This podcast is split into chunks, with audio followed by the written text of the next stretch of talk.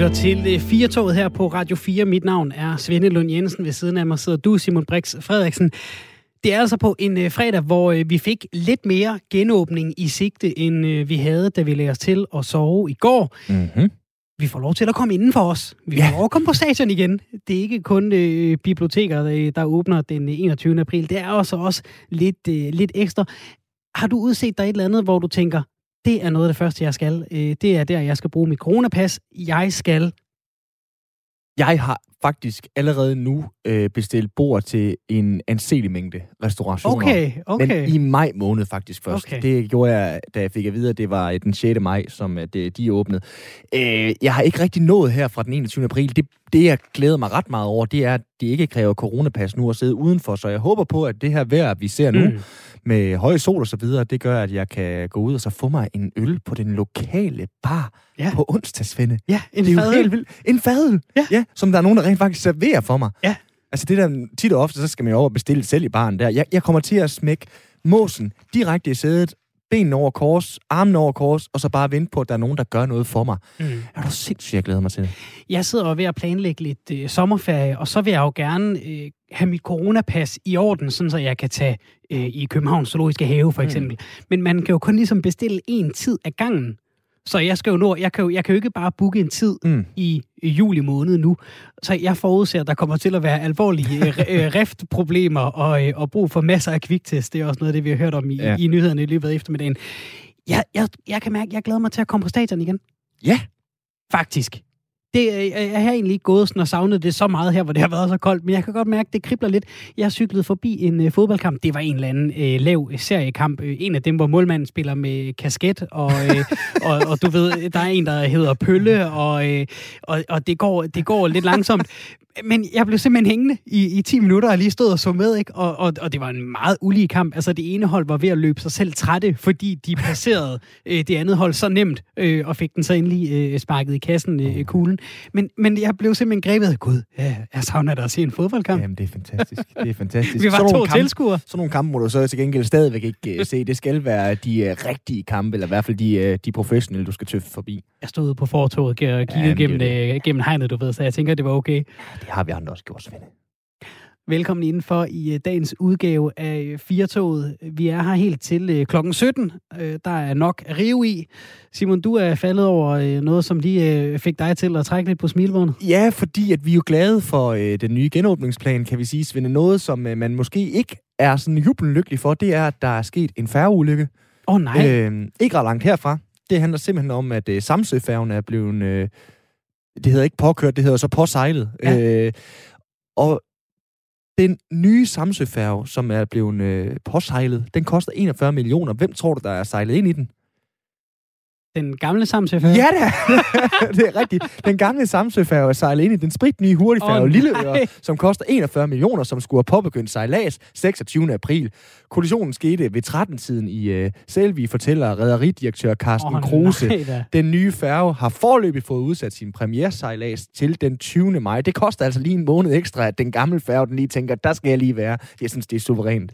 Der er to ting, fordi jeg sad i går og prøvede at booke pladser til øh, Jombo-rejsen. Man kunne få lov til at få sådan en gratis prøvetur dagen før, den skulle øh, sejle første gang. Der er jeg måske meget tilfreds med, at det, øh, at det var lidt senere på måneden.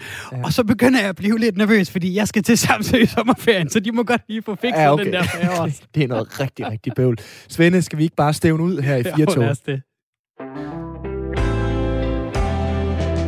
Vi snakker genåbning på rigtig, rigtig mange øh, forskellige planer. Der er stadigvæk noget med de der museer, Svende. Hvor meget øh, savner du at gå på museum? Det savner jeg faktisk lidt. Jeg har nogle øh, børn, og det er sådan en god øh, adspredende måde at komme ud på en øh, gang imellem, når man efterhånden har været på den samme legeplads 1, 2, 3.000 gange. Hvor meget federe vil en handletur med kunst så være? Sådan lidt en blanding af et museum og et supermarked. Jamen, jeg tænker da umiddelbart, at jeg hellere vil... Jeg tror hellere, jeg, jeg vil hellere gå på museum og så få lidt dagligvarer med hjem, end jeg vil have lidt øh, kunst nede i dagligvarerbutikken. Fordi jeg tænker, at kvaliteten øh, følge må være højere mm. På museet. Rema 1000 ved Søndermarken i København, de udstiller nu 14 kunstnere fra det Kongelige Danske Kunstakademi. Midt Nå. mellem minimælk, frugt og grønt og hakket kød. Det er helt suverænt, synes jeg. Og øh, det var vores gode kollegaer og venner på Radio 4 Morgen, der havde historien med i morges, hvor øh, Kasper Harbo og øh, Dagmar Eben Østegård, de talte med øh, dels købmand Max Skov Hansen fra Rema 1000, men først og fremmest så talte de med øh, Bagblad, som er medarrangør om, hvorfor hulen det her, det overhovedet skulle løbe af stablen. Altså, vi har været øh, virkelig nysgerrige i lang tid på, hvad der sker, når man få kunsten væk fra gallerirummet og museerne øh, og ind til et andet publikum og tager kunsten til menneskene i stedet for menneskene til kunsten. Så det er lige baggrunden til det. Det er for at tænke det omvendt? Ja, præcis. Øhm, ja, det er rigtigt. Og hvad er det for noget kunst, de udstiller i Rema 1000? Altså, det er alle mulige ting. Det er malerier, det er fotos, det er skulpturer, grafiske prints, uh, ready-mades. Uh, vi lavede nemlig en open call på skolen, uh, som alle fik deltage i. Og så sendte bare mennesker ind til deres kunstværk. Og så har vi stillet det ud. Og så står det altså blandt øh, mælk og ost og øh, frysediske og kølediske og så videre og hylder med øh, tørvarer. Udstillingen har i titlen Rema 1000 meget mere kunst, og øh, I skriver selv, at den Rema 1000 butik, I har valgt, gennemsnitligt har et besøgstal på 20.000 om ugen. Til sammenligning så er tallet for kunsthal Charlottenborg eksempelvis 10 gange mindre. Er det netop derfor, I har valgt en Rema? ja, lidt.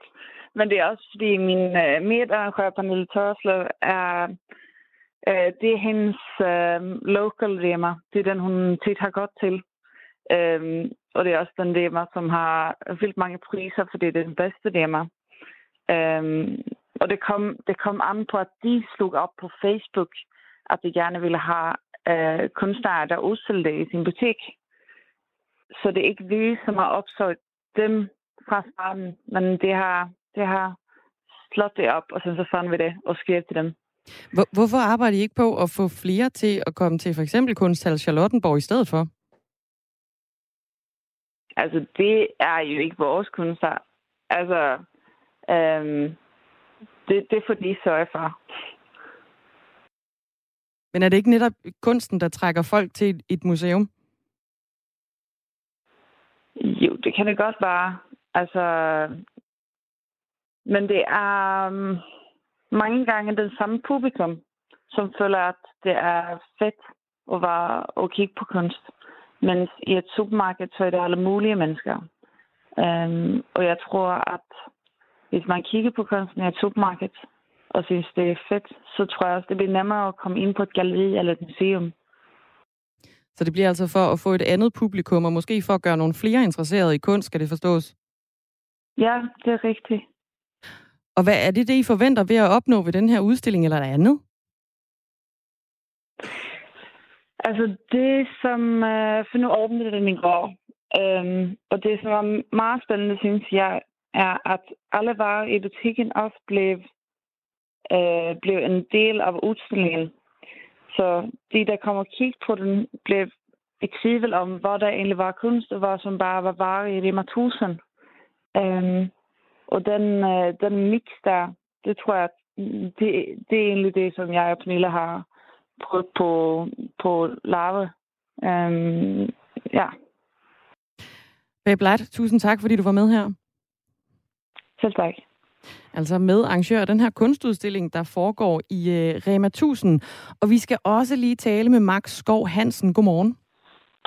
Godmorgen. Købmand i Rema 1000 ved Søndermarken, som altså er uh, sted for den her udstilling. Hvorfor, du har, hvorfor har du sagt ja til den? Jamen, nu kan man sige sådan, det er ikke sådan noget, jeg decideret har sagt ja til, fordi det er helt rigtigt, hvad der bliver sagt tidligere. Det er for øh, faktisk før der var noget, der hed corona. Der har jeg lavet et par Facebook-opslag på vores øh, lokale Facebook-side her, hvor jeg ligesom har inviteret kunsten indenfor i øh, mine 1246 discount kvadratmeter her. Fordi jeg synes, det er enormt interessant at være den lokale købmand i Valby. Så hvis jeg kan være med til at bidrage til, at man får en anderledes indkøbsoplevelse, når, når det er, man er ude at handle øh, dagligvarer til dagligt her, så synes jeg bare, det kunne være super fedt at bruge at adsprede nogle af de ting, der er i dagligdagen. Men vil du, ikke, vil, vil du lige prøve at sætte et par ord på, hvordan ser det så ud inde i din Rema 1000 nu? Jamen, øh, butikken ser faktisk sådan øh, forholdsvis normal ud i forhold til, hvad den plejer at være, men øh, der dukker selvfølgelig nogle, nogle kunstværker op indimellem, som vi ikke er vant til at se på.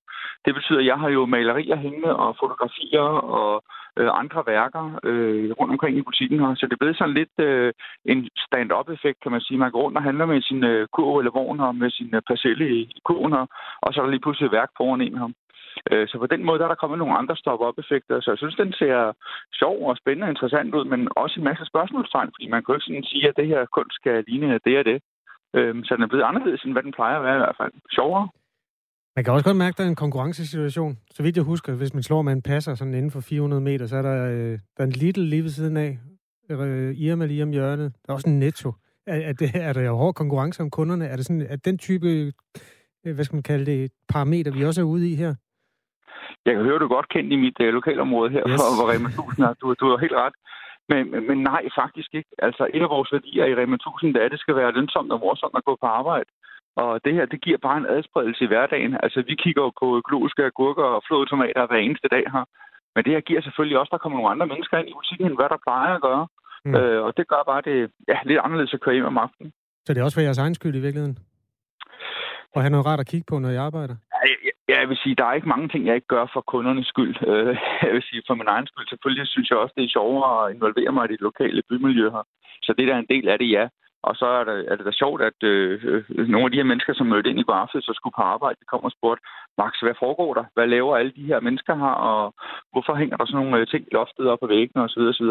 Så det giver da også en anden aspekt i at tale øh, andre ting, ud over at tale de her økologiske agurker her med medarbejderne. Ja.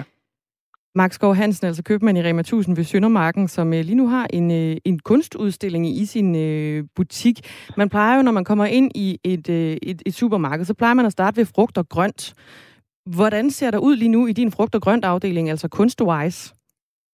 Jamen, øh, når man kommer ind i min frugt- og grønt afdeling, så hænger der først et, øh, et billede til højre, sådan et øh, fotografi faktisk, øh, blandt øh, nogle kakaomælk. Og så hvis du kigger lige ud, så kigger du ind i grøntsagsafdelingen her. Og der hænger så også nogle forskellige statements rundt omkring på nogle øh, meget mere farvede skilte, end dem vi er vant til at, at, at kigge på her. Og de farvede skilte, de følger sådan hinanden hele vejen rundt i butikken, og så ligesom er nogle statements så. Så det er ligesom sådan en øjenåbner for, hvad det er, der kommer til at måske at ske. Øh, men det allerførste, man møder, inden man kommer ind i grønneafdelingen, det er sådan vores borgerområde, hvor der hænger tre øh, malerier her. Og det er sådan en meget godt, god måde at vise på, at der sker noget andet, end der plejer. Øh, så, så jeg er helt sikker på, at hvis man ikke vidste, at der var en kunst værkudstilling i, i Rema her, så, så ser man sådan noget om det første, når man kommer ind. Og hvad så, hvis vi kommer hen til øh, de hakkede oksekød? Ja, der er ikke lige noget i det område, men hvis man kigger længere frem, faktisk ned mod vores pålægsafdeling, der står der en, en videosekvens at køre, øh, hvor, hvor der er en kunstner, der har øh, sat en sekvens op, så man står og bruger en 15-20 sekunder på at se her, hvor man så går videre i sin indkøbshandel her. Så det er bare en, hvad skal man sige, endnu en stop-up-effekt her, Øh, der er nogen, der har spurgt mig, om jeg ikke er bange for, at det tager øh, fokus fra roastbeefen på hylden, men øh, det her er jo ikke en, en strategi for at skabe mere salg eller mindre salg. Det her er jo bare for at lave nogle af de effekter, som jeg nævnte før. Ikke? Så, øh, hvad har, det, kunderne det, sagt, øh, hvad har kunderne sagt til det? Jamen altså, indtil videre har der, været, har der kun været øh, sjove ros, vil jeg sige. Øh, nu starter den jo op i går aftes, så vi har ikke haft så mange timer åbent endnu med, med, med kunst på væggene her. Øh, men indtil videre har der kun været sjove ros og smil og grin, og ej, hvor er det fedt, I gør noget andet end øh, de her økologiske agurker, og så videre, og så videre. Du snakker meget øh, om de her agurker, Max. Øh, men, Jamen, det er, fordi jeg sælger mange økologiske agurker. Okay, fair, ja. ja, det er orden. Øh, øh, kunstmuseer har jo været lukket i lang tid. Er det sådan en... Altså, er der ikke en tilløb til skruebrækkeri, når man så åbner et kunstmuseum i en Rema-butik? Nu har det her ikke noget med corona at gøre, kan man sige, som jeg startede med at sige. Det, er så, Nej, det, det kan du godt have i menneskers bevidsthed, hvis de ikke kan komme på arken eller et eller andet sted, at de så øh, vælger din butik i stedet for. Det er jo til, til glæde for mange mennesker, men øh, hvad nu hvis de stemmer sammen i tusindtal for eksempel? Ja, Jamen, så, øh, så, så langt har jeg slet ikke tænkt den for at være helt ærlig i forhold til, det er noget med skruebrækkeri at gøre for at være helt ærlig. Okay. Men øh, jeg har jo et, øh, altså et forsamlingsforbud på mere end 156 mennesker i min butik. Okay. Og det har vi selvfølgelig snakket om, at øh, hvis vi kommer i nærheden af det, så, øh, så må vi selvfølgelig gøre noget. Øhm, inden øh, det nye forsamlingsforbud, der måtte være 386, som var, var rigtig mange. Og det her 156, det kan vi godt komme i nærheden af øh, øh, nogle gange i løbet af en uge her. Så det har vi selvfølgelig talt om, hvad, der, hvad, hvad vi gør, hvis det, hvis det skulle hænde. Det sagde altså Max Skov Hansen, som er øh, købmand på øh, hos Rema 1000 øh, i øh, København, som altså nu udstiller 14 kunstnere fra det Kongelige Danske Kunstakademi i sin Rema 1000. Før det var det øh, Bagblad medarrangøren, som vores gode kollega på Radio 4 Morgen talte med. Jeg synes godt, de kunne skrue lidt op for kunsten. Jeg har engang været på sådan et øh, kunstmuseum i Berlin med moderne kunst. Det ligger i sådan en gammel bunker fra 2. verdenskrig. Okay. Øh, så, så det er jo sådan ret voldsomt at komme ind i. Og så er det, det er så en, en, en privat samler, der udstiller sin øh, private samling. Så har de bygget et altså, rigtig lækkert dyrt hus ovenpå Åh, øh, den her bunker. Altså ekstra lækkert, ikke? Og det er både manden og konen, der er kunstsamler. Så har de ligesom hver deres. Mm. Og det er sådan noget, det er meget svært at forstå. Sådan ja. noget, nu kommer du ind i et rum, og så er der nogle øh, muldvarpeskud i bronze, og, øh, og dem har de lavet ved, at kunstneren er kommet ud en frostmorgen i Sverige og har tænkt, ej, de her muldvarpeskud, dem vil jeg gerne indkapsle. Det er frostmorgen, så kan jeg øh, bronzere dem. Altså, øh, du ved, så kan man, så kan man lige få, få taget et aftryk. Eller sådan noget, du ved. Så er der et, et fly, du ved, et stykke gulv fra et fly, og så er der et øh, stykke marmor, der er formet som en okseskank, fordi vi, når vi sætter os ind i et fly, jo så bare er kød, der transporteres fra et sted til et andet. Den gad jeg godt se i køledisken, for eksempel. Ja, okay. Det, det vil være meget specifikt til køledisken. Er du sindssygt? Kunst, det er altså mange ting, det er, Svende. Ja. Ja, hold da. Er Der var også nogle billygter, du ved, fordi på, på gamle biler, så, så er lygterne runde. Det er sådan, det er sådan et, altså, de, de bløde former, det er Mm. mm. Venligt. Men på nye biler, hvis du piller lygte, de der plastikker, det er skarpt og Mm. vinkler og sådan noget, hænger det op, så ligner det et par onde øjne, og det er jo så ligesom for at signalere, pas på, du skal flytte dig, men det giver jo også også, det, det er meget specielt sådan noget. Det gad jeg godt se nede i min lokale reme. Ja, det lyder da meget fedt. Er, kun- jamen, som, jeg gentager bare, kunst det er øh, mange ting, og nu skal vi til at tale om noget, som også kan være kunst, nemlig film.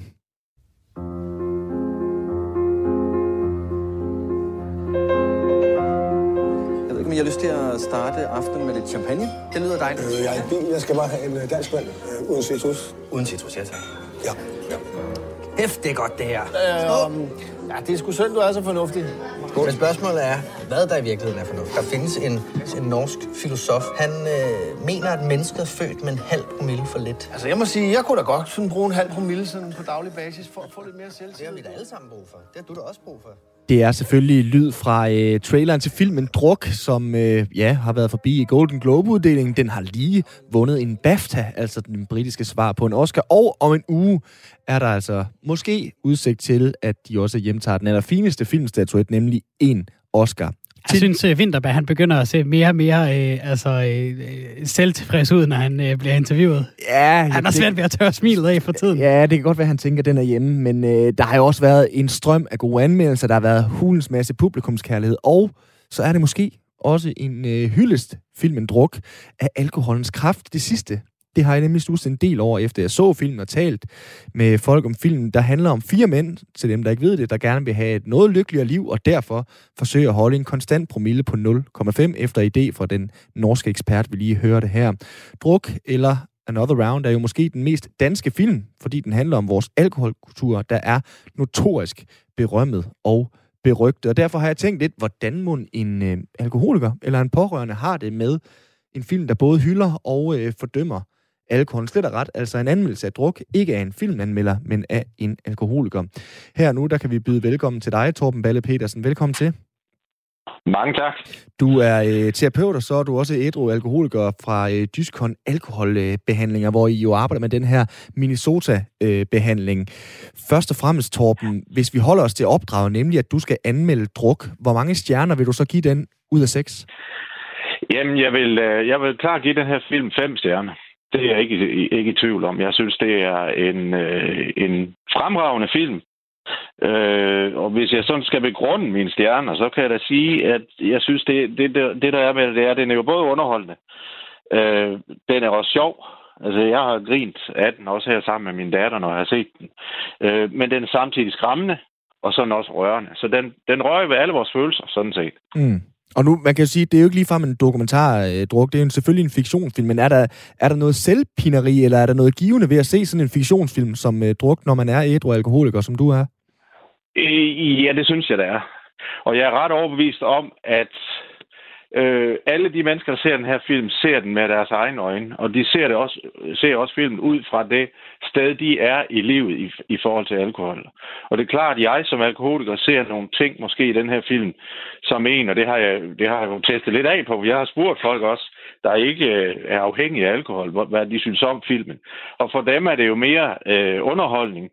Øh, for mig ser jeg jo nogle andre øh, ting i det. Jeg ser jo, øh, jeg tænker jo ind bag ved det her, og kan godt se, hvad det er for nogle, nogle øh, drifter og, og, og ting, der driver folk ud i det her øh, voldsomme misbrug, som vi også ser, der er i, i filmen. Så jeg synes, man har gjort, man har researchet godt, og man har, man har spurgt de rigtige steder. Og hvis vi lige skal blive ved, ved som du siger, at du, øh, du grinede øh, af filmen visse steder, og at vi hver især ser den øh, derfra, hvor vi nu er. Var der nogle steder, du grinede, hvor, hvor din datter eller andre ikke har kunnet se det sjove? Altså var der nogle situationer, du kunne genkende øh, og, og grine af, som vi andre øh, måske ikke kender til? Nej, det var stort, stort set, øh, vil jeg nok sige, måske de samme øh, situationer, vi, vi synes var morsomme. Men, men når jeg sidder og, og griner af det, så er det stadigvæk med en eller anden øh, form for respekt om, at det er jo rent faktisk, det kan godt være, at det ser sjovt ud udefra, men jeg er jo flyttet ind i det menneske, når jeg ser det. Så jeg mm. kan godt mærke, hvad det er, der sker derinde bagved. Øh, og, og alkoholiker, jamen, som alkoholiker er man god til at holde en facade, man er god til at få det til at se, se helt naturligt ud. Og vores hvad skal man sige, kultur ligger jo op til, vi skal da være fulde. Hvis vi skal være, have det sjovt sammen, så skal vi da være fulde. Men der er bare nogle mennesker, der, der, der lider under det, og, og, og lander et helt, helt andet sted, end dem, der er normalt drikkende. Ja, og vi kan lige nævne nogle tal, øh, jeg har stusset frem fra Dansk Misbrugsbehandling.dk. 860.000 danskere har et stort forbrug af alkohol. 585.000 danskere har et skadeligt alkoholforbrug, og så er der 140.000 danskere, som er decideret afhængige af alkohol. Så det er jo noget, der rører noget ved ja, stort set os ja. alle sammen, fordi vi har det inde på livet. Du, du, du siger, uh, Torben, at du selv lægger mærke til nogle drifter som alkoholiker. Hvordan kommer de sådan konkret til udtryk i uh, filmen? Ja, men det er jo det her, altså, at man jo drikker på sine følelser. En, der er afhængig, vil typisk drikke på nogle indre ting. Og en, der bare bruger alkohol, øh, måske naturligt, eller har et misbrug over en tid, drikker måske mere på nogle ydre omstændigheder. Men det, der er galt, det er, at man, øh, når man opbygger afhængighed, jamen så, så bliver det på nogle indre ting. Det bliver på nogle, øh, et, et manglende selvværd og så videre, som man prøver at kompensere for. Og så bliver det virkelig, virkelig farligt. Hvorfor er det, du ikke synes, at den øh, kammer over øh, filmen Druk, at den bliver, hvad skal man sige, for meget en hyldest af også det, alkoholen kan? Jamen, jeg ser ikke rigtig hyldesten i det, fordi jeg ser øh, egentlig mere øh, de katastrofer, det, mm. det fremkalder. Øh, og og øh, jamen, alkohol er jo en fantastisk ting. Nu kan jeg jo høre en af jer, der, der når vi siger genåbning, det første du tænker på, det er en kold fadøl hen på caféen, ikke også? Og det er jo helt naturligt. Det er jo fantastisk for de mennesker, der kan det. Mm. Og det skal vi jo ikke glemme. Men der er bare to, øh, eller ja, det er tre ud af 20 mennesker, som har et stort forbrug over længere tid, som udvikler afhængighed. Og det er lidt ligesom russisk roulette. Vi ved ikke, hvem det er. Det vil sige, når vi starter på det her, så aner vi ikke, hvor vi lander henne. Og når jeg ser sådan en, en øh, vogn med øh, nyudsprungne, hvad hedder det, øh, studiner og studenter, der kommer kørende øh, med, med øh, bilen fyldt med alkohol, så tænker jeg jo, når der står 20 mennesker derinde, jamen det vil sige, at der er to eller tre af dem her, som, øh, som ender galt på grund af, at man får begyndt at drikke i så tidlig en alder også. Okay, Hold da kæft. Det gjorde lige øh, indtryk der, nu når jeg selv tænker tilbage på min egen øh, studentertid og så videre. Der, der øh, synes jeg jo også, det bare var... Øh, er, er, er, det, er det det, øh, man kan sige, det at være alkoholiker gør ved dig, når du ser sådan en film? Det er også øh, at følge nu i øh, særdeleshed Thomas Bo Larsen, som jo er ham, der for alvor i den her film rammer katastrofen. Er det det, det gør ved dig, at du har øh, de ting i rygsækken, Torben? Ja, jamen selvfølgelig ser jeg jo det. Altså, jeg, jeg kunne jo have slået mig selv ihjel øh, mange gange øh, med alkohol øh, før i tiden, øh, inden jeg kom i en ordentlig behandling og fik hjælp til det. Men og, og hver dag er der mennesker, der, der bliver lagt i graven på grund af alkohol. Øh, så, så det er en alvorlig sag. Selvfølgelig ser jeg det, øh, og det, det der, der også er kendetegn her, er jo, det er jo svært for de andre at hjælpe jo, fordi de, man ser det jo ikke. Nogle gange før det er for sent. Altså, øh, folk kan jo kæmpe med de her ting i, i overvis og være rigtig, rigtig god til at få det til at, at se ud som om, at det er okay det hele, ikke? Men, men, men i den sidste ende, så krakelerer det. Må jeg øh, bede dig om, Torben, at prøve at lave et tankeeksperiment med mig her, fordi hvis nu øh, Torben, før han kom i behandling, før han fik hjælp, mm. så den her film, hvordan havde han så reageret, tror du? Uh, uh, måske uh, i latterligt gjort det lidt. Fordi det er typisk det, man gør, så længe man selv sidder i saksen, så nedgør man egentlig det her problem. Øh, og, og, og minimerer det og bagatelliserer det og så videre, og latterliggør. Øh, det er ofte, det, det er jo i hvert fald en af de der forsvarsmekanismer, fordi man er nødt til at have, hvis man er røget ind i et problem med sig selv, en afhængighed, som man ikke selv er i stand til at stoppe, og tro mig, når man er alkoholiker, så prøver man mange gange. Og mm. det er ikke fordi, at man synes, det er fantastisk at skal drikke hver dag. Så man prøver virkelig, men man kan ikke.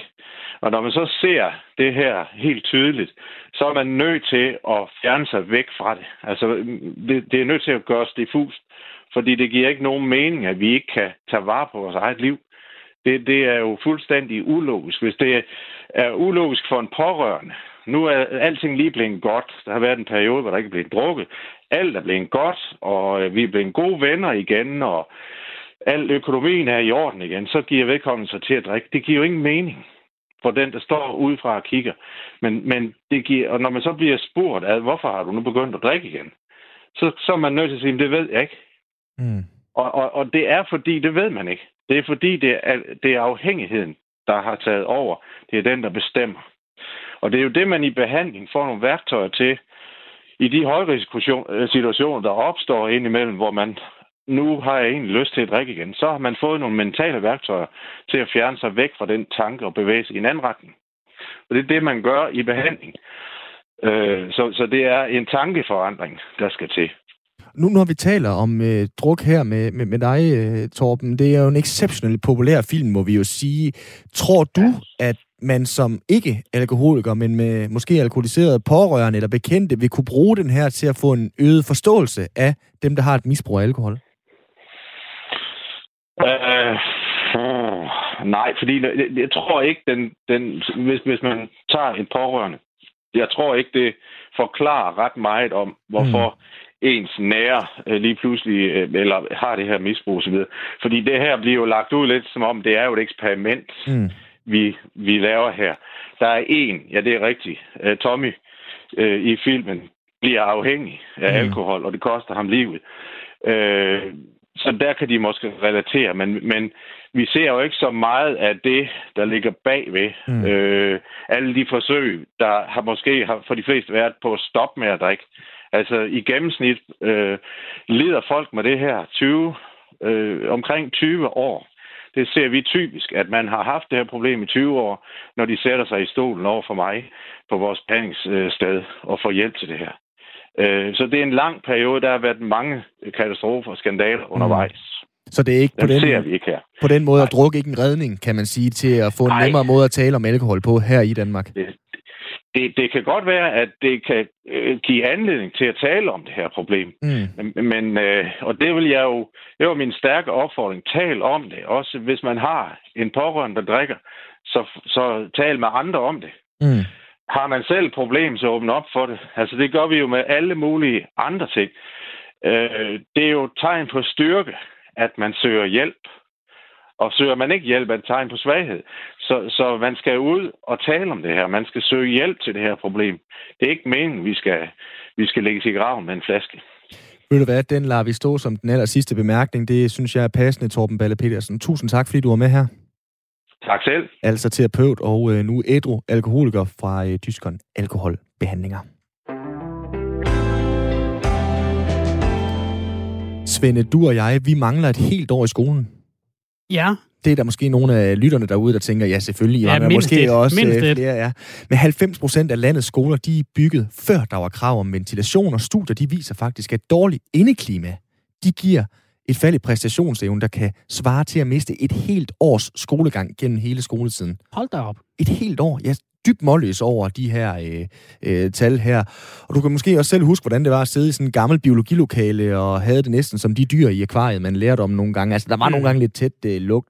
Så udover en pandemi, så skal vi også til at tænke over klimaet, når vi skal bekymre os om indlæring, om præstationer og om koncentration hos alle landets skolebørn. Måske lurer der dog en øh, løsning til at gøre os lidt klogere på klimakampen inden døre. Der har vi nu ringet til dig, Per Heiselberg. Velkommen til. Tak for det. Professor ved Aalborg Universitet og øh, øvrigt også Klimarådets ekspert på øh, bygningsområdet. Per, først og fremmest, øh, der findes ikke dårligt vejr eller indeklima. Der findes kun dårlig påklædning. Kan vi ikke bare sige til børnene og lærerne, at de skal have noget ordentligt tøj på inden og før? Nej, det kan vi ikke, men, men det er jo rigtigt, at øh, vi kan jo gøre meget ved øh, selv at ændre den måde, vi bruger rummene på og, og skolen på og sørge for udluftning osv., så, videre, så vi kan gøre rigtig meget selv for at gøre det bedre. Hvor galt står det til i Danmark med indeklimaet? Ja, nu er det jo et større spørgsmål at skulle tage stilling til det sådan i Danmark generelt. Øhm, men i hvert fald i forhold til skolerne, så er der rigtig mange skoler og rigtig mange klasseværelser, hvor der er et dårligt indeklima. Øh, det vil sige en dårlig luftkvalitet, øh, for høje temperaturer. Og, og det er fuldstændig rigtigt, som du nævnte i indledningen. Det, det har vi dokumentation for, at det faktisk påvirker børnenes øh, indlæring øh, og at de ikke får så meget ud af skoledagen, som de egentlig kunne få. Hvad er det sådan helt konkret, Per, der er så usundt ved de her øh, indeklimaer? Nej, jeg nu ved ikke, om det er usundt, øh, øh, det, det, men, men i hvert fald, det påvirker øh, vores koncentrationsevne og vores adfærd. Og det, der er problemet, det er, at øh, vi får ikke tilstrækkeligt frisk luft, og vi får ikke øh, fjernet de forureninger, som vi afgiver til indeklimaet. Så det kræver simpelthen, at man får noget mere ventilation i klasseværelserne for at kunne holde den her gode luftkvalitet og, og de gode temperaturer. Ved vi noget øh, om... og det, har, det, det kender vi. Altså, vi har løsningerne på det. Øh, vi ved, hvordan øh, det skal gøres. Øh, så, så det er ikke på grund af kan man sige, manglende viden eller øh, manglende muligheder. Hvis jeg nu sidder i et øh, klasseværelse med dårlig indeklima, er jeg så stadig lidt sløv, når jeg går ud af klasseværelset? Altså, bærer det videre, eller er det kun, når man sidder derinde, øh, at, øh, at øh, man bliver ramt på for eksempel koncentrationen osv.? Ja, altså, det kommer an på, hvor længe du sidder i sådan et lokale. Øh, men, men det er klart, det, det påvirker dig i en periode, men, men det forsvinder jo igen, så snart du kommer ud i, øh, i, en, øh, i frisk luft, kan man sige. Øh, så det forsvinder hurtigt igen. Det er ikke nogen kan man sige, blivende øh, tilstand, som øh, du vil have i lang tid. Er løsningen bare i gårsøjne, at der bliver luftet mere ud? Det er jo blevet voldsomt populært under coronaen, at vi skal sørge for at lufte ud derhjemme, øh, får vi at vide fra både det ene og det andet sted. Er det også løsningen på, øh, på det her fald i indlæringsevne på grund af ventilation i klasselokaler? Jamen, det er i hvert fald en mulighed. Øh, man kan sige, at øh, i den ene ende af skalaen, hvis man kan kigge på muligheder, jamen så har vi de muligheder, som har noget med adfærd at gøre. Øh, det vil sige, at man sørger for at få åbnet vinduerne og få luftet ud, når øh, luftkvaliteten bliver dårlig. Øh, i, I en skolesituation har det selvfølgelig den, den indflydelse, at, at, at det er jo så noget, der skal tænkes ind, kan man sige, i samspil med undervisningen, på en eller anden måde integreret til undervisningen, således at, at man, kan man sige, naturligt kan holde nogle pauser, øh, når indeklimaet bliver dårligt, og, øh, og der er behov for, for udluftning. Så det stiller selvfølgelig nogle krav til, til både øh, lærere og, og elever øh, i forhold til, hvordan, de, øh, hvordan undervisningen bliver gennemført, og hvordan de øh, øh selvfølgelig skal være opmærksom på indeklimaet og skal, skal gøre noget. I, I den anden ende af skalaen, så kan, man sige, jamen, så kan vi også løse det rent teknisk. Altså, vi kan ombygge øh, skolerne, ombygge klasseværelserne, øh, lave en, en teknisk øh, ventilationsløsning, der sørger for automatisk at ventilere klasseværelset øh, i forhold til det behov, der nu er øh, og sikre øh, luftkvaliteten. Så, så vi, har, vi har forskellige løsningsmuligheder. Og den sidste kan jeg jo godt som nordjyde stusse lidt over, fordi hvad skal det koste? Altså, det er vel ret dyrt, hvis man skal til at lave øh, ja, stort set alle danske skoler om, eller hvad? Ja, og det er jo nok også derfor, at vi ikke rigtig har fået gjort noget ved problemet endnu. At vi stadigvæk har problemet, det, det er jo nok fordi, at, at det, er, det koster penge at, at bygge om. Øh, det koster penge at installere og drive øh, ventilationsanlæg. Øh, og vi har jo ikke ubegrænsede midler, så, så det handler jo så også om at prioritere, hvad man vil bruge øh, pengene til. Bob, hvor bekymret skal man være som forældre? Altså de her studier, vi øh, nævnte i starten, altså det viser, at præstationsevnen og indlæringsevnen, den falder med næsten 10 procent ved det her dårlige indeklima. Hvor meget skal man stusse over det, når man lige sender de små afsted i skole igen? Jamen, det synes jeg, at man skal bide mærke i, at, at, øh, at indeklimaet på, på den skole, hvor børnene går, har stor betydning for, hvor meget de får ud af undervisningen, og hvor meget de lærer. Så det synes jeg da bestemt, man skal bide mærke i. Der er en lytter, der har skrevet ind, Per, at øh, vi gør det sværere, end det er. Luk op hver time, alle ud, og luk op under rengøring og øh, efter igen. Er det så nemt øh, øh at, at klare det bare med det? Øh, I princippet ja. Øh, nu, nu kan man sige, nu, nu er en time måske, måske øh, øh, ikke nok. Øh, det kommer an på, hvor, hvor store klasseværelset er, og hvor mange børn der er i klasseværelserne. Øh, er det et, et, et normalt klasseværelse med de her 20-25 elever, så, så vil jeg tro, at det skal gøres oftere end en gang i timen. Øh, så, så det er noget, man er nødt til at tage hensyn til i undervisning, og hvis vi kigger på undervisningen i dag, så er den jo ikke så er den jo lidt mere flydende med, med, med længere øh, timer og arbejdsforløb. Så, så, så man kan sige, det er ikke mere med, at man har 45 minutters øh, skoleklasse, og så øh, bliver børnene, øh, går de ud i frikvarteret og kommer ind igen. Altså, vi, vi har jo en anden skolestruktur i dag, og en anden måde at arbejde på. Så derfor er det nødvendigt, at det skal være en integreret del af undervisningen, for at det kan komme til at fungere. Så det, det er ikke helt så enkelt alligevel så er det godt, at vi har en, der kan rydde lidt op i det. Vi har et bud på en løsning, eller i hvert fald hjælp til en løsning ifølge Realdania, som har støttet udviklingen af det, de kalder skyen, som er sådan en lille sensor på væggen, øh, som øh, lyser rødt, når nu CO2'en den bliver for tæt. Er det en god løsning, Per? Det er bestemt en god løsning, fordi at øh, altså det, der kendetegner øh, luftkvalitet, det er, at øh, det har vi alle sammen oplevet, at hvis vi kommer ind i et rum, hvor der har været, øh, hvor der er mange mennesker og måske en lidt dårlig ventilation, så kan vi straks mærke, at indeklimaet er dårligt, eller luftkvaliteten er dårlig. Men når vi har siddet der i bare øh, 10 minutter og et kvarter, så ligger vi måske ikke mærke til det mere. Og det er også det, der sker i klasseværelserne. Øh, når, når børn og, og lærere sidder i klasseværelset, så ligger de ikke mærke til, at luftkvaliteten bliver dårlig, før det faktisk er for sent. Øh, og der er det en rigtig god idé at have en sensor, som kan man sige, kan indikere, nu, nu synes vi, at, øh, at indeklimaet eller luftkvaliteten er ved at blive for dårlig. Nu for, vil vi foreslå, at I, I, I foretager jer noget, gør noget aktivt for at gøre det bedre. Så, så vi har behov for sådan nogle kan man sige, øh, sensorer eller lamper, eller hvad det nu er, der lige kan gøre os opmærksom på, at øh, nu er luftkvaliteten dårlig, nu skal vi lufte ud. Det sagde altså Per Heiselberg, professor ved Aalborg Universitet. Tak fordi du var med her, Per. God weekend. Ja, selv tak i lige måde. Det her... Øh... Så. Ja, så lidt elegant. Det er fordi, jeg vil lige sige, at det her skyen, som Real Dania altså har støttet udvikling af, som lyser rødt, når CO2 bliver for tæt, det er faktisk allerede nu implementeret på 32 skoler. Jeg ved ikke, om man kan lave en, der også virker til øh, for gammel lugt af makralmad, der nogle gange kan komme ned fra de der skoletæsker. Det kan godt være, at den lige, den lige bonger ud der. Der for meget ostemad.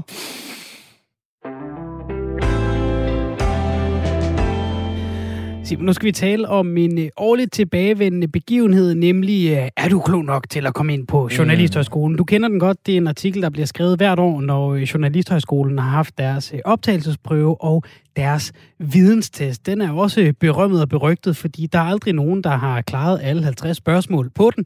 Og øh, det er altså i dag, at øh, unge, håbefulde journalistaspiranter kan øh, forsøge at komme ind på øh, Journalisthøjskolen i øh, Aarhus. Og øh, det er ikke for at være alt for navlepindle, fordi som jeg sagde tidligere, det er vi journalister tit. Nej, det er fordi den her øh, del af prøven, altså videnstesten, det er en test, som mange tager hvert år, fordi det er lidt sjovt, det der med at konkurrere og se, hvor meget, øh, hvor meget har vi egentlig samlet til os af paratviden i øh, årets løb.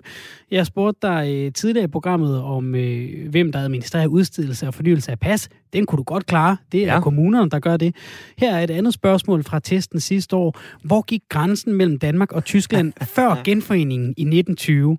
Ved Dannevirke, ved Kongeåen, ved Husum, ved Gudenåen eller ved Dybøl? Åh, oh, øh, var det, var det Kongeåen? Ja, det var. Yes. To og to, det er godt. Så mangler du bare 48, 48. for at skrive dig ind i en øh, tom bog indtil videre. Vi vil gerne prøve at tale lidt om den her videnstest, og det kan vi jo passende gøre med dig, Henrik Berggren. Velkommen til. Tak for det. Du er uddannelseschef hos øh, journalistuddannelserne på Danmarks øh, Medie- og øh, Journalisthøjskole. Og det er altså i dag, jeg har haft den her videnstest. Håber du, at der er nogen, der har fået 50 rigtigt i dag? Ja, for søren. Det håber jeg. Det håber jeg absolut, øh, at der er. Øh, det ville jo være fantastisk, hvis der var det. Men øh, altså, ja, historien viser, at det, det er der nok ikke jo. Men øh, Nej, der er jo ingen, der har ramt den endnu, og det er jo også en del af myten omkring den her videnstest og optagelsesprøven. Altså, der er den her øh, videnstest, hvor der er 50 spørgsmål, hvor ingen har ramt dem alle sammen endnu. Er det noget, I går efter, altså at man helst ikke skulle kunne få 50 rigtige? Nej, det er det faktisk ikke. Altså, vi vil gerne have, at man skulle kunne få 50 rigtige, men der er, øh, altså, vi, har, vi arbejder sådan med forskellige kategorier af spørgsmål, og der er en af kategorierne, den mindste kategori, men den, øh, den, øh, den, den går sådan lidt, lidt dybere ned i nogle emner, hvor man nok skal have lidt mere sådan specialviden øh, for at kunne, øh, kunne, kunne øh, gætte dem. Og det vil sige, at hvis der nu er fem forskellige emner der, man helst skal vide sådan lidt mere end almindeligt om, jamen så, øh, så kan det være svært at dække dem alle fem. Så det er nok, det er nok i virkeligheden derfor, at det er svært at få øh, 50. Henrik, betyder det noget øh, for dig og jer på Danmarks Medie Journalisthøjskole, at, at den her den også optræder årligt i øh, aviserne og øh, på de forskellige øh, hjemmesider, det er øh, TV2 og så videre, så ligesom alle får mulighed for at teste sig selv af, om de øh, kan svare på de her famøse 50 spørgsmål? Ja, altså jeg tænker, det er da, det er da god, øh, han har sagt, reklame og omtale af, af, at vi, af, at vi eksisterer, at, øh, at øh, folk har lyst til at, og, øh, at lege med det og, og prøve sig af på det. Det synes jeg da, altså det, på den måde er vi da glade for det, og det er jo en del af, kan man sige, øh, hele ja, mytologien om, omkring den her opsættelsesprøve, at der er den her videnstest. Så, så øh, det, det er jo kun dejligt, at, øh, at der er andre, der vil lege med. Også selvom så nogle gange, så øh, det, det er jo så også, vi, vi må så også sige, at det, når den så at nogen er interesseret i den, gør så også, at der er nogen, der sætter sig til at lede efter fejl i den. Meget rimeligt jo. Mm. Øh, og det sker jo så også, at der er nogen, der finder nogen, og det, så, så må vi jo forholde os til det. Ja, hvad sker der, når det sker? Fordi det skete for, for ikke så forfærdeligt mange år siden. Så lander den på dit bord. Hvad gør du så med, med, med sådan en penibel situation? Jamen altså, så skal vi jo, så skal, vi skal jo sørge for, at der er, altså, det, det vigtigste er jo, at øh, det ikke kommer nogen til skade, kan man sige. Og det er jo, det er jo man kan jo sige, man kan jo ved at tage et spørgsmål ud, kan man jo... Øh, altså, det er jo ret let i det her, øh, i sådan en opgørelse af, hvordan folk har klaret sig, at man så simpelthen bare tager et spørgsmål ud. Ikke? Øh, så det er, jo, det er jo det vigtigste. Men der er jo også nogle gange, hvor... Altså, vi har også haft... Jeg kan ikke desværre huske konkret eksempel, men vi har jo haft øh, nogle gange, hvor der har været simpelthen, hvor man kunne sige, der var tvivl om, Altså, hvor, hvor, hvor, folk, hvor, hvor man ikke kunne sige, at det var forkert, det vi havde angivet som svar, men hvor nogen mente, at man kunne måske også have svaret på en anden måde, og man kunne mm. ligesom argumentere for imod, og det, det er selvfølgelig, fordi vi så skulle vi nok ikke have stillet det spørgsmål. Men der er den sådan lidt mere tricky. Men jeg vil sige, at det grundlæggende det er, at vi skal sørge for, at øh, det ikke kommer nogen til skade, øh, hvis vi kommer til at lave en fejl. Ja, nu, nu øh, siger du uh, tricky, og når jeg skal lave en quiz, måske til en fest eller en konfirmation, så kan jeg godt selv sidde og tænke over spørgsmålene og sige, at den her, den er svær, den får de aldrig rigtigt, eller her har jeg et trickspørgsmål. Hvad er jeres tilgang til at udforme de her spørgsmål? Jamen, øh, det har vi faktisk. Altså, nu har vi jo lavet den her test i, øh, ja, i hvert fald i 30 år. Øh, og øh, og øh, så vi har, altså vi, vi twister den hver eneste gang, og vi har arbejdet med det, dem der arbejder med det har, har sat sig grundigt ind i, øh, hvordan man netop gør det. Så derfor, det vil man også kunne se, når, når testen bliver lagt ud, altså at øh, vi prøver at spørge meget lidt, for eksempel sådan til konkrete navne, eller konkrete tal, øh, fordi at det i virkeligheden ikke er, øh, altså ifølge teorien, så siger det i virkeligheden ikke så meget om, øh, altså om øh, hvad folk ved, øh, og at man kan huske et navn. Og, og for eksempel i år er der, er der et spørgsmål, hvor, hvor vi spørger til øh, noget omkring, hvad der kendetegner øh, de, den, de, de øh, demonstrationer, der har været i Hvide Rusland her inden for de seneste måneder. Altså, der kunne man jo også have spurgt til, hvad hedder præsidenten i Hvide Rusland, for eksempel. Øh, det ville jo også have været en måde at teste på, om folk havde fulgt med i Hvide Rusland. Men der, der, der vil vi hellere spørge til noget, der sådan er indholdssubstansmæssigt. Øh, ja, så, så, så derfor, og der gør det ligesom, at hvis man spørger, hvad, altså nu er det ikke lige præcis formuleret på den måde, men hvad kendetegner et eller andet? Og når man så får en multiple choice og får mulighederne, så hvis man har fulgt med og har en forståelse af, også lidt i substansen af, hvad det er, der foregår, øh, jamen så, så vil man faktisk kunne svare. Hvordan laver I helt lavpraktisk øh, den her test? Jamen, det er en gruppe mennesker af dem, der, der øh, laver øh, optagelsesprøven i det hele taget, fordi det her er jo kun jeg er jo kun en lille del af, af hele optagelsesprøven, men, men øh, som, øh, øh, som, som sætter sig ned og prøver at generere de her spørgsmål og får feedback fra forskellige og trækker nogen ind, og, og når så de er lavet, så, så, så bliver de så øh, vores, øh, vores bibliotek, vores bibliotekar, øh, går det, altså tjekker så, at vi netop ikke kommer til at lave nogle fejl. Og, øh, og, og, og så det er igennem sådan nogle tjek, øh, på, på den måde. Så det, så det er os selv, der sidder og laver den. Og så skal vi så også holde den sådan rimelig ind til kroppen, så den ikke...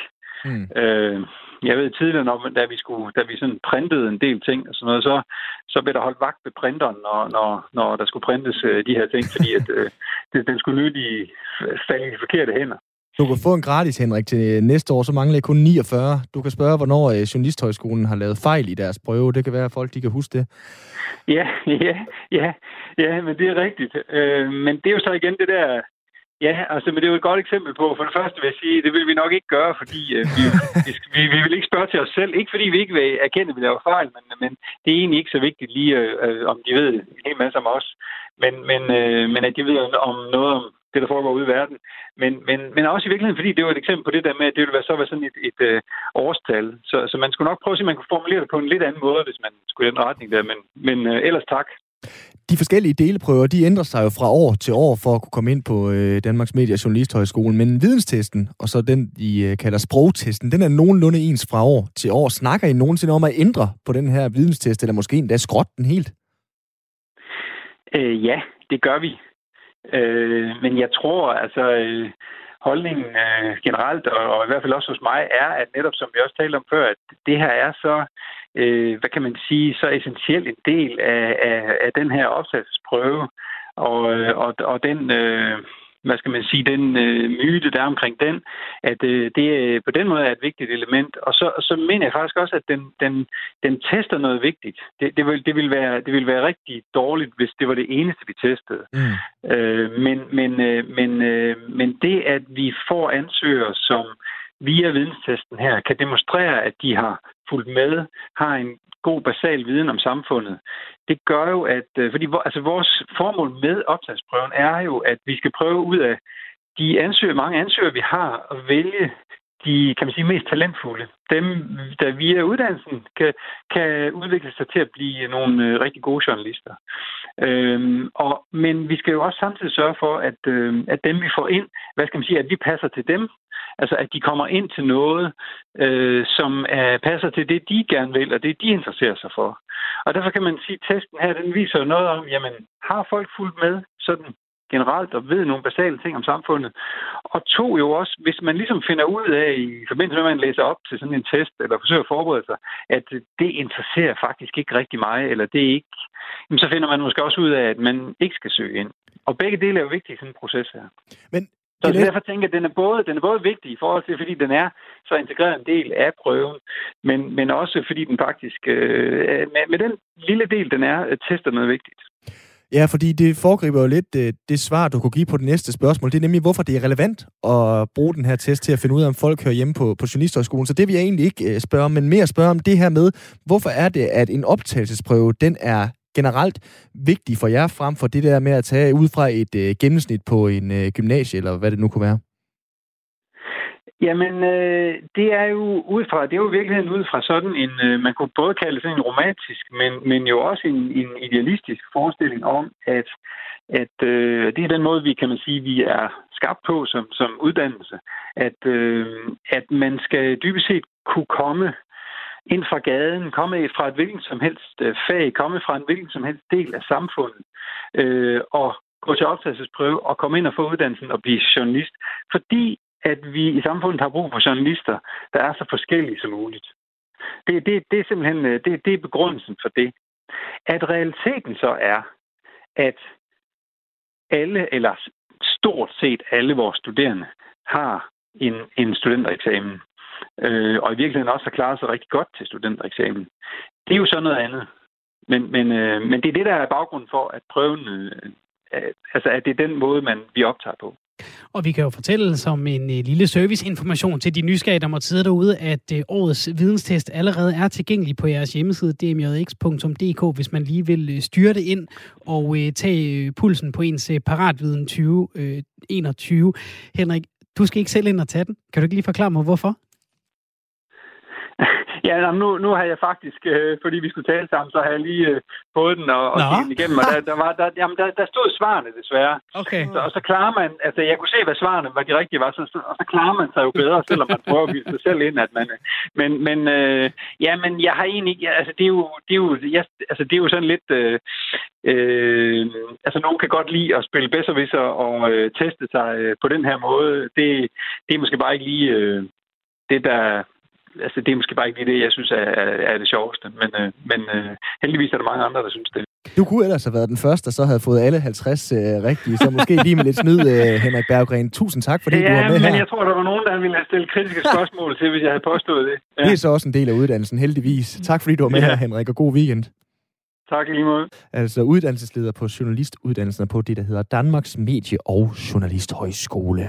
Skal du ind og øh, tage Det det. testen, Simon? kan jeg love dig for, at jeg skal. Så kan vi konkurrere lidt på mandag og se, hvem der får flest. Jamen, det er ikke sikkert, jeg nævner det. Det er ikke sikkert, jeg nævner det. Det er jo den der klassiker. Altså, det- så skruer man lige lidt op nogle gange, når man Ja. tæller sammen. Jeg synes jo, det lidt kan jeg til, godt ikke? sige, i den her lille øh, sluttede kreds der, der er med også noget snopperi i det. Altså lige Jo, at jo, med det. Åh, du er journalist, så kan du lige øh, det her. Ja. Og jeg havde det også og sådan du, lidt, da Men du kan ikke gå ud i haven og bygge et legehus, eller kan jeg dræne en og kælder. det gad jeg faktisk godt at kunne. Og så kan man gå ind på øh, Journalisthøjskolen, så kigger folk lige på en og siger, hmm, du har også, du har også svaret rigtigt på de her spørgsmål. Der går lidt for meget snopperi i det, men den er sjov at tage, fordi jeg er konkurrencemenneske, og øh, sådan er der jo så meget. Vi har faktisk ikke så meget mere. Vi vil gerne have lov til at sige øh, tak for i dag, tak for den her uge. Vi er tilbage igen i øh, næste uge, naturligvis med øh, endnu mere øh, fire tog til dig. Bliv endelig hængende her på kanalen, så får du et friskt nyhedsoverblik og masser af andet godt, naturligvis både i dag og resten af weekenden. Tak for i dag. God weekend. Du lytter til Specialklassen.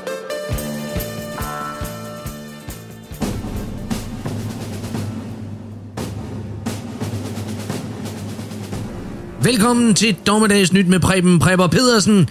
Mit navn det er Prepper, og med mig der har jeg min ven og Sergeant at Arms, Eric Hunter Simonsen. Sig hej Hunter. Hey hey. Dagens dommedagstal det er på 89, da det er kommet frem i et lukket forum på nettet, at israelerne de nu styrer både vacciner og Mette Frederiksens røv fra nu af og i al evighed. Men kunne man forvente andet? Nej, det er som jeg altid har sagt, holocaust og hjem og fix. Det er to ting, der ikke kan bevises. Jeg har i hvert fald ikke set beviser endnu. Har du, Hunter? No proof! Nej. I dag der skal vi tale om hjemmelavede hygiejneprodukter, og her kommer lige en hurtig opremsning af de mest almindelige og nemmest tilgængelige. Sov med sølvpapir viklet om hovedet, fordi det renser håret for statisk forurening, og så giver det et rigtig blødt hår. Gnid det under armene med tennisbolde, det tager den sure lugte sved, og så efterlader den sande duft af dig. Ingen parfumer eller falske tilstikningsstoffer. Det er kun dig. Ole! Det er smukt, Hunter. Og det samme det gør sig gældende, så frem du skulle blive ramt af sur tissemand. Her kan du med fordel tage en My Little Pony-figur eller et stykke birketræ og lægge det i underbukserne en times tid eller to.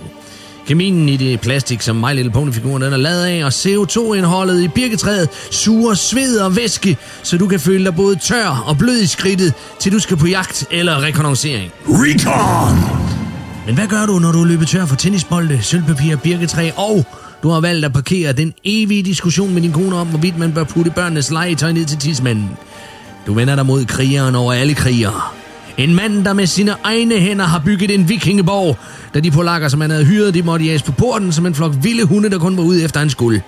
Jeg taler naturligvis om Jim Lyngvild, Danmarks eneste homoseksuelle MMA-fighter, koldkrigsspion og manden, der ikke har været i bad siden 1987. Det er nemlig rigtigt, 1987. For et par år siden, der løftede han sløret for sin hemmelighed, nemlig at han sover afklædt i en jættestue, hvilket ifølge hans egen videnskabeligt funderede rapport gør, at han ikke har taget et eneste bad siden 1987. Det er meget imponerende. Impressive! Og det er vandbesparende. Den mandegud, han er et forbillede for mange Doomsday Prepper, og der er ingen, jeg hellere ville ikke ske med en Jim Lyngvild, hvis lortet den dag skulle vælte. Den super selvforsynende nationalist Han er den safe haven, vi alle bør søge imod, hvis feministerne de skulle gøre oprør og vende folkestemningen mod os almindelige danskere. Så enten sørg for at købe et hus tæt på en jættestue, eller bygge en selv. Byggevareledning og inspiration, de kan findes på www.jettestue.dk, hvor vores allesammens Jette Hansen for Lejre har bygget Nordens største jættestue, der lige pt. huser et asylcenter og en havnegrill. Grillmaster! Det var lidt inspiration herfra, og skulle du betvivle Jim Lyngvilds påstand om egen hygiejne, så bare spørg, om du må dufte til ham næste gang du ser ham, eller læs hans egen videnskabeligt funderede rapport på nettet. Der er link inde på vores hjemmeside. Næste gang, der skal vi tale om, hvordan du forvandler et dørslag, en lommelygte og en kæde fra en motorsav til et dødbringende våben. Men indtil da, mit navn det er Preben Prepper Pedersen, og med mig er min sergeant arms Erik Hunter Simonsen. Stay tuned, stay safe og trust nobody.